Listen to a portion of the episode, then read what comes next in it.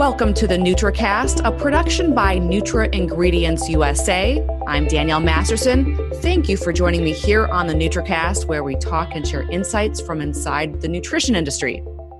Here in the Nutriverse, it's pretty hard to go very long without hearing or reading about the gut microbiome. When it comes to this complex community inside the gut, scientists have more questions than answers. What is known is that diet impacts the microbiota and our overall health.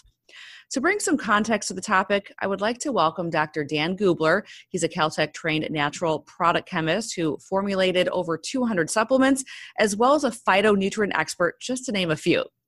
Dr. Dan, good to have you here with us. Pleasure, Danielle. Thank you for having me. So, studies have found that guts lacking diversity are associated with other health issues like Parkinson's disease and autoimmune diseases and things like that. Is the diversity in someone's gut microbiome an indicator of overall health? It is, yeah. From the recent research that we're seeing, diversity of microbiome and the good bacteria in the gut, collectively known as a microbiome, is key. And really, when you look at human health, diversity is key in everything. The body performs millions of chemical reactions every single second, and it relies on several different systems in order to maintain homeostasis and balance. And what we're finding is that the microbiome is one of these major players and systems.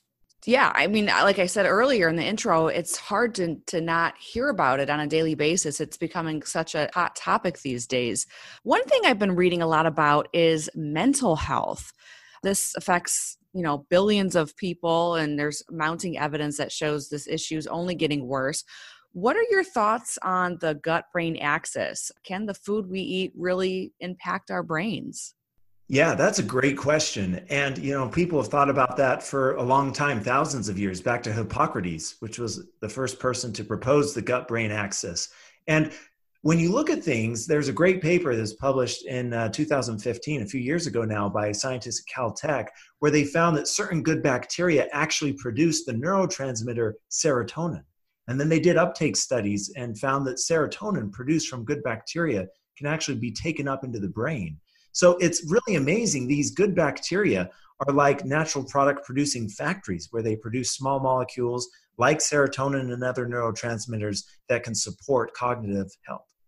So serotonin, that's the sort of the happy chemical. That's right. Yeah, it's the feel good chemical, for lack of a better word, but it also plays a vital role in signaling cascades and signal transduction cascades in the brain to make sure reactions in the brain are happening.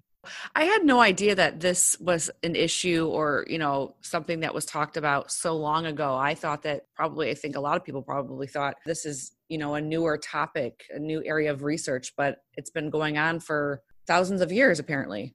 Right. You know, and even the phrase, you know, there's a common phrase in English where we say, go with your gut, right? Yep. Well, that actually might be more true than we think because these good bacteria are playing a vital role in all aspects of health, and cognition is a huge one. Right, right. Another thing that is huge is sleep. Shift work, it's associated with dysbiosis and increased risk for metabolic diseases like type 2 diabetes, obesity, metabolic syndrome, all those sort of things.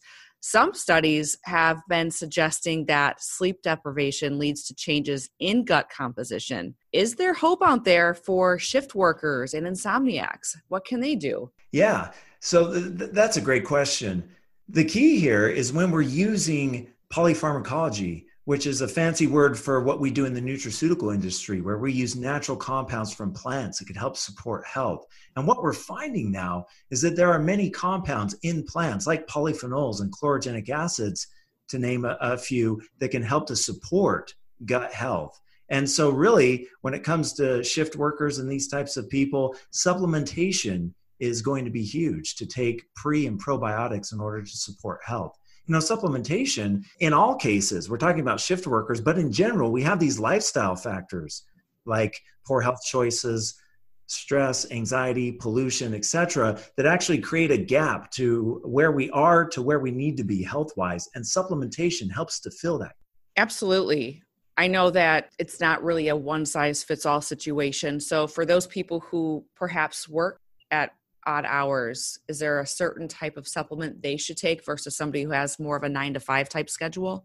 Yeah, for those type of people, I mean, they're more vulnerable to um, changes in gut health. And so supplementing with a fiber supplement that has uh, prebiotic activity, prebiotic meaning it's one of the preferred foods the good bacteria in the gut and the microbiome like to eat, and then taking a science-based probiotic product where each of the strains in the probiotic product have been validated by clinical studies to support health. That would be a critical supplement that these types of people you know uh, with this lifestyle should take Dr. Dan, speaking of research, when you're looking at product labels and reading about new products on the market, what type of research, what do you look for in the research when you're uh, choosing certain supplements?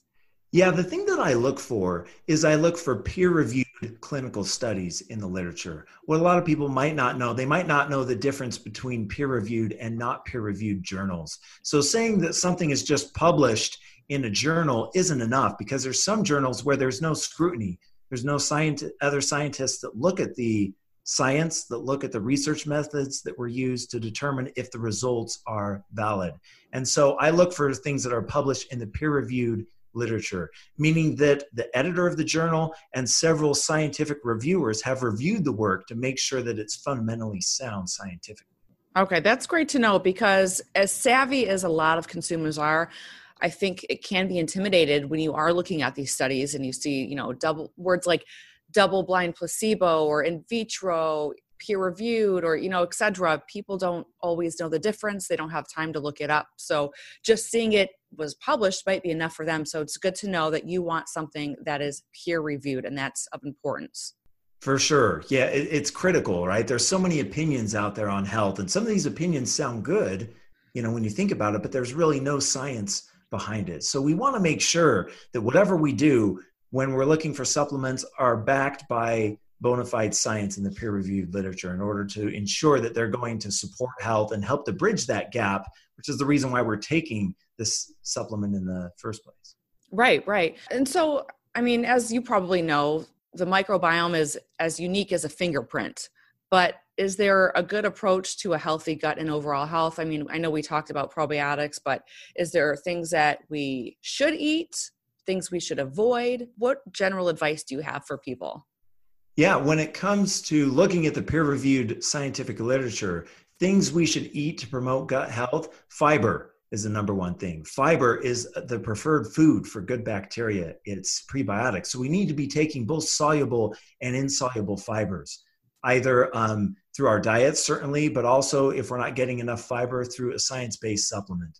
The other thing that's really interesting when you look at the recent literature is that there are papers showing that organic compounds like chlorogenic acids and polyphenols can actually help to encourage the growth of good bacteria. So, eating fruits and vegetables, fruits like apples and oranges that have polyphenols, even um, cacao, cocoa and cacao nibs that have cocoa flavanols, and eating nuts and things like this can actually help to support the gut. Got it. So, the interest in the microbiome has definitely led to a rise in the digestive health category. Any other recent studies or interesting things you've come across in regards to that?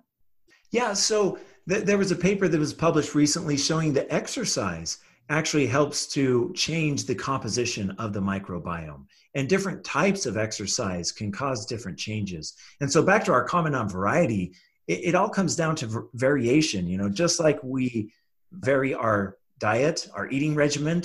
Eating a variation of foods is good. Di- different types of exercises is good. Our financial portfolio, right? We invest in different things to make sure it's balanced. Same thing is true with uh, with human health and taking care of the gut. We need to make sure that we're that we're uh, focusing on the three pillars of health, which is eating properly, eating a diversity of foods, exercising, and trying different exercise regimens to mix things up a little bit, and then taking science-based supplementation that uh, supplements that have uh, fiber, probiotics, and um, phytobiotics, what we call phytobiotics, or these natural products, these epinutrients that help to support good bacterial growth via supporting healthy gene expression.